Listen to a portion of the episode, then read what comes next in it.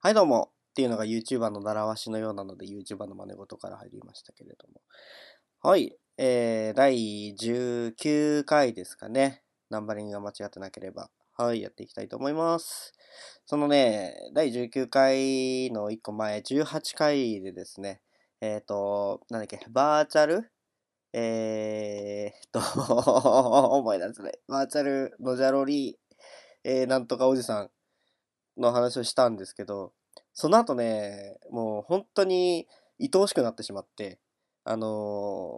ー、その、猫マスさんという方らしいんですけど、猫マスさんという方のですね、ツイッターを遡れるだけ全部遡ってみました。えー、ネットストーキングを始めてしまったんですけど、多分2000件までしか見れないのかな。うん。で、2000件まで見て、で、えっ、ー、と、全部は見てないんですけど、彼が書いてるブロマが、えー、ニコニコ動画の、えー、ニコニコのサービスについてる、まあ、コミュニティ機能みたいなのがあるんですけど、それで記事をいろいろ書いてたので、それも読んだりとかしてて、で、いろいろ分かったんですけど、分かった、うん。まあそうね、分かったんですけど、えっ、ー、と、昔からなんか、えっ、ー、と、CG とかに興味がある人で、えー、いろいろ作ったりとか、なんか勉強したりとかしていたっぽいんですけど、あの、どうしても、その一回自分が底辺に、底辺って言うとあれですけど、あの、まあ、社会の、なんて言うんですかね、えっ、ー、と、カーストじゃないですけど、みたいなものの下流に入ってしまったらそこから上がっていくのは難しいよねっていう悲痛な叫びを、えっ、ー、と、延々書いてるんですよ。なんかすげえよくわかるなっていうのをさ、感じてしまって。で、なんか、ね、いろいろ見てさ、だか結構その前からいろいろやってた人なので、えー、まあ本当におじさんなのかなっていう気もちょっとしてきたんですけど、うん。でもね、そういう、なんか、おじさんのために何かしてあげたい。あの、僕はおじさんのために何かしてあげたいなと、すごい心から思いました。で、こういうおじさんって多分ね、世の中にいっぱいいると思うんですよ。潜在的な VR バーチャルおじさんたちがさ。ね。そういう人たちのために何かしてあげたいっていうのをね、もう本当に思った。おじさんたち、すべてのおじさんを救いたい。っていう思いがね、えー、今一番強いっていう感じで、えっ、ー、と、12月、2017年の12月は、えっ、ー、と、ずっとおじさんのことを考えてね、え生きております。で、まあまあ、おじさんおじさん言ってるわわけにもいかず、自分がね、えー、最近何をしたのかって話もしていこうかなと思うんですけど、えー、一番直近で言うと、時事ネッタの話で言うと、ガールズパンツァーの、えー、最終章第1話ですかね、えー、を見ました。うん。すごく、すごくすごかったです。よかった。よかったんですが、えっ、と、本当に一つだけ、えっ、と、苦情というか、言いたいのは、えっ、と、2話がすぐ見られないっていうことぐらいですかね。うん、いや、1話をね、ガールズパンツァっていう作品、1話、テレビシリーズやってたのが2012年かな？にやってて、で、僕がその記事書いたりするお仕事をたまにやったりしているんですけど、それのね、あのー、結構初期の仕事で、えー、ガールズパンツァの、えっ、ー、と、なんていうのかな、テレビ放送の前に、え試写会みたいなのをするっていうイベントがあって、それに、まあ、行くことができて、で、それで、テレビ放送で他の人が何の感想も言う前に、ガールズパンツァーの1話見たんですよ。で、えっ、ー、と、そういうイベントって大体映画館とかでやるので、で、その映画のさ、でっかいスクリーンで見るわけじゃないですか。おおってなるわけですよ。あの、ガールズパンツは今、ネットフリックスとかアマゾンプライムとかで見れるので、見れる環境ある方、ぜひ見てもらいたいなと思ってるんですけど、第1話見ると、一番最初その、まあ、戦車の視点で、えー、なんか荒野みたいなところでこう、相手のチームの戦車が動いてるところを観察してるっていう図から始まるんですね。で、そこから、あの、まあ、女の子たちが戦車に乗り込んで、戦車アングルのまま、えっと、実際に道を走っていくと。戦車が走っていく。その描写を、そのでかいスクリーンで見て、これはなんかやばいものが始まったぞっては思ったんですよ。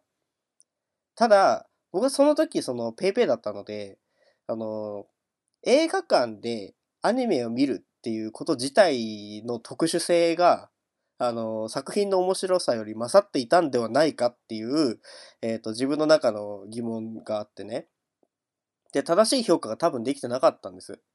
で今だったら見て、ああ、これはいい作品だねって多分即答すると思うんですけど、当時は、あの、大きな画面で映像作品を見るっていうことが、まあ映画でもあんまいかなかったので、その経験が少なかったから、あの、うわ、すっげえやべえ、なんか戦車がめっちゃリアルに動いてるし、音もすげえし、なんなんこれ？っていうのが印象だったんですけど、なんか、最初の印象ってなんか間違ってなかったみたいで、なんか、あこれはやべえ作品だなっていうのがね、えー、後々、その、ガルパンはいいぞっていう言葉に代表されるように、代表はしちゃいけないかもしれないけれども、えー、皆さんが、えっ、と、のめり込んでいく作品になっていったって感じかなと思います。で、ね、ガールズパンツァー1話見て、で、2話見て、3話見てってやっていくうちに、えっ、ー、と、衝撃のね、えっ、ー、と、5.5話でしたっけ？あの ね、5.5話と10.5話みたいな、天刻みで挟んでくるみたいな。そんなんかね、っていうのがね、ちょっと、あの、まあ、不満、不満的なものはあったんですけど、でもその分、なんか、お得感もあったんですよね。あ、もうちょっと、もうちょっとだけ続くんじゃっていう感じが。まあ、そんなのもあって、ガールズパンツァー、あのー、2012年の時から推してはいたんですけど、まあ、ここまで大きくなるコンテンツっていうか、5年も続くコンテンツになるんだっていうのが、ちょっと意外だったというか、なんか、嬉しい限りですよね。自分が面白いと思った作品が続くってことは。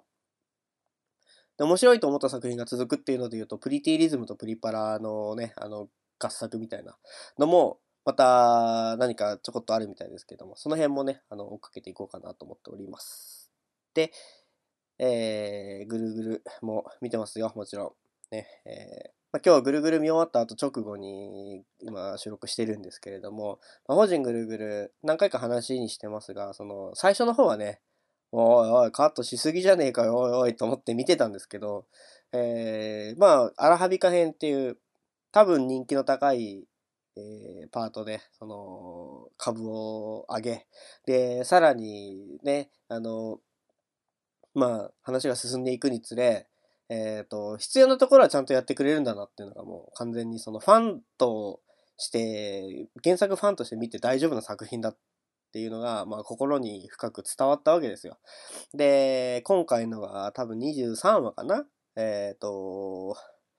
今、ニコニコの画面を見てるから復活魔王ギリっていう話が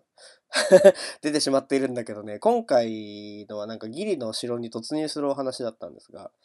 ここがですね、えー、結構アニメオリジナルの話だったんですよ。原作では、えー、こうなっていたのにっていうのをね、えっ、ー、と、ツイッターで書いてる人が結構いたんですけど、でも、今回のは原作ファンとしてもというか、僕的にはすごい大満足な回で、この展開にしたのは正解だったなというか、あの、うまく、えっ、ー、と、なんて言うんですかね、盛り上げてくれてありがとうっていうような、そんな気分になりました。うん。原作になかった、その、対戦とか、えー、なんていうんですかね、キャラの掘り下げとかをしてくれていて、で、その、その、なん、なんですかね、うん、その敵と仲良くなって、で、平和な世の中になったらまた遊ぼうねっていう話も、えっ、ー、とちょ、もうちょっと広げてやってくれていたりとかして、うん。なんか、二度三度見たらもう毎毎回泣けるんじゃないかなっていうぐらいの、あの、心に来る、えー、演出になっていたかなと思っております。はい。ね、ずっとアニメの話をしておりますが、もう一つだけさせてください。えっ、ー、と、ツイッターにね、書いたんですよ。えっ、と、ルロニケンシンを見始めましたよと。で、それが、えー、2017年11月の、えっ、と、20何日、20後半ぐらいに見始めたんですよ。まあ、だいたい30日ぐらいに見始めて、で、10、10日ぐらいか、10日ぐらいに、えっ、ー、と、ルロニケンシン、もういいかなと思って、獅子王誠編が終わったのでもういいかなと思って、見るのやめたんですけど、あのーだから、2週間ぐらいで30何話、だから3クールぐらい見れるんだなって思って。そう。だから、ね、アニメあんま見る時間ないよって思ってたんですけど、意外と頑張れば見れるもんだなと。で、しかもさ、その、1年やったり2年やったりするアニメって、その100何話とかって平気で行くわけですよ。で、100何話とか50、まあ、1年で50数話。で、2年やって100何話とかっていくんですけど、そのぐらいのアニメって、あの、なんか言い方あれですけど、本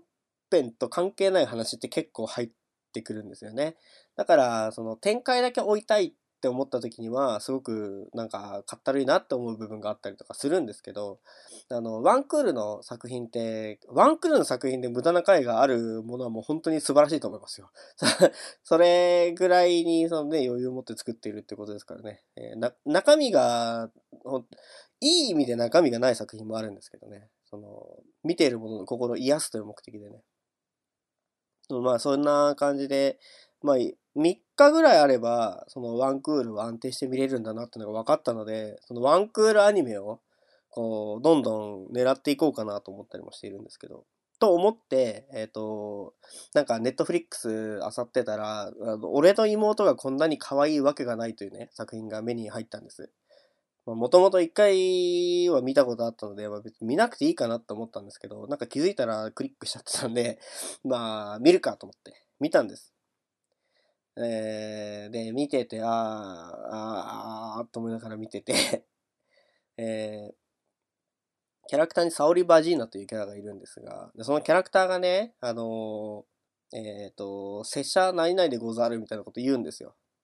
あれこれってつい、つい最近聞いたよなと思って。なんか、あれ耳に馴染むぞ。な、なんでだって思ったら、あの、つい先日までルロケンを見ていたっていうことにね、後々気づく。ね、あ、日村健心かなと思って聞いてたんですけど、あのー全然キャラクターのね、あのー性格とか全く違うんですけど、なぜか、あのーござるをね、あの、連続でたまたま見てしまうっていうことをしてしまいまして、えー何なんですかね。ござる、ござるをさ、あの、ネットフリックスで見て、YouTube で、あの、ノジャーを見るみたいな、そういう語、尾に何かをつけるっていうものがね、あの、流行ってるのかもしれません。ね、えープリパラの響さんにとっては、すごく居心地の悪い世界かもしれませんが、っていうのが伝わる人がいたらいいな、みたいな感じでございますね。はい。まあまあでね、俺にも見始めたんですけど、あのーなんか別にさ、何が面白いとかっていうより、なんか、あのーぶ、ブヒブヒするものじゃないですか、俺芋とかって。女の子いっぱい出てきて、で、なんか、えっと、お兄ちゃんを中心にハーレムになりつつ、うんぬんみたいな。そんな感じなので、まあ、女の子が可愛いっていうものを見るだけっちゃそうなんですけど、だからね、あの、人によっては、そのオタクというものの見られ方がうんぬんっていう人もいるかもしれませんが、僕はなんか、とりあえず、あの、キャラクターがいっぱいいて動いてるからいいなっていうぐらいの、で見てたんですけど、なんかね、改めて見ても、まあ面白い面白いんですよ。な、なんですかね。あの、僕は大体あの主人公とかヒロインとかが好きなので、キリノを中心に見ててたんですけど、あの、なんか、でもすごいですね。あの、いろいろな人たちがいろんな感想を言うじゃないですか、ツイッターとかで。で、まあ、リアルでも言いますよ。作品見て、このキャラがこうだ、ああだこうだっつって。で、それをいろいろ聞いてるから、綾瀬が出てきた時の、なんか、なんていうんですかね、ヤンデレっぽいセリフ？を来た時に、お綾瀬たん来たーみたいな風には思いますよね。さすがに、あの、インターネットに毒されてるのかもしれないですけど、あの、はいはい、これね、これね、っつって、来たってなりますよね。みたいな日々を送っています。はい。まあ、9割ね、アニメの話でしたが、あの、なんかね、全然アニメと関係ない話をしようとすると、あの、何も言えなくなってしまうので、とりあえず、あの、しばらくはね、今週末まではもう、ものすごく忙しいんですよ。申し訳ないんですけど、僕自身も申し訳ないと思っているし、えっと、世間に、世間様に対しても申し訳ないと思ってます。なので、えっと、どうにか、えーいろいろ落ち着いたら、また、えっ、と、なんか野望の話とかをね、あの、来年の目標とかね、いろいろちょこちょこメモ書きはしてあるんで、どっかのタイミングで言えたらいいなと思っていたりしますね。うん。そうなんですよ。で、まあ、最後になりますが、えっ、ー、とあ、今日の最後ね、今年最後じゃないですよ。今日の最後になりますが、えー、この間、やっていき TV、えー、をまた配信なり作家なりでお手伝いしてきましたよと。で、その時にですね、えっ、ー、と、なんか技術、エンジニアの話をしていて、で、尖った技術で、その丸いものを作るか、丸い技術で尖ったものを作るかみたいな話があって、なこれはなんか面白いなって思ったんですよ。だから、そうやっていろんなものに置き換えることができるなと思って、例えば、その、なんで、なんていうんですかね、その、えっと、すっげえ複雑なものを使って簡単なものを作る。だから、えっと、水のように見える紅茶とかって流行ったじゃないですか。あの、透明に見える、あの、なんかテイスティー飲料みたいな。